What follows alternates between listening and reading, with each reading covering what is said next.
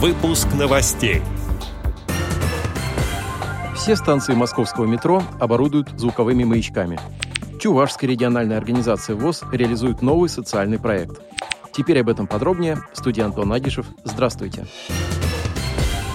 Социальный проект Чувашской региональной организации ВОЗ «Здоровье. Наше все» стал победителем конкурса Фонда президентских грантов. Размер гранта составил почти полмиллиона рублей. Целью данного социального проекта является содействие формированию интереса к здоровому образу жизни среди людей с инвалидностью по зрению путем организации и проведения для них комплекса специально разработанных мероприятий, направленных на охрану и укрепление здоровья.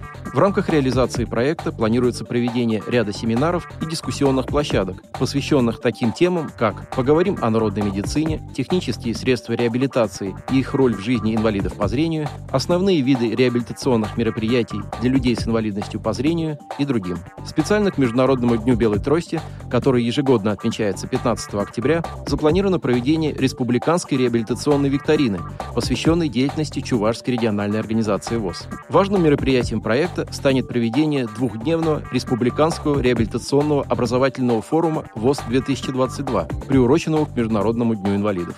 В ходе реализации проекта для незрячих и слабовидящих членов Чувашской ЭРОВОЗ будут приобретены основные средства индивидуальной защиты и медицинская тифлотехника с речевым выходом. Помимо этого, для всех местных организаций ВОЗ будет закуплена медицинская литература справочного характера, которая станет хорошим подспорьем в работе председателей и секретарей местных организаций в районах и городах республики и позволит консультировать инвалидов по зрению по вопросам охраны своего здоровья. Реализация проекта стартовала в июле и завершится в конце декабря этого года итоговым круглым столом. Ознакомиться с социальным проектом Чувашской региональной организации ВОЗ «Здоровье. Наше все» можно на сайте Фонда президентских грантов.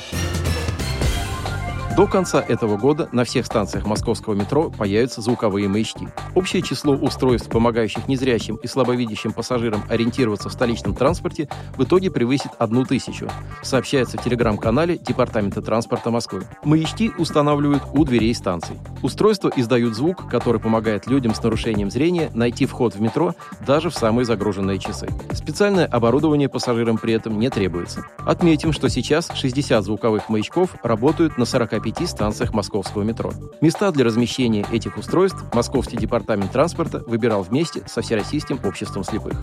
Отдел новостей «Радиовоз» приглашает к сотрудничеству региональной организации. Наш адрес – новости собака радиовоз.ру. О новостях вам рассказал Антон Агишев. До встречи на «Радиовоз».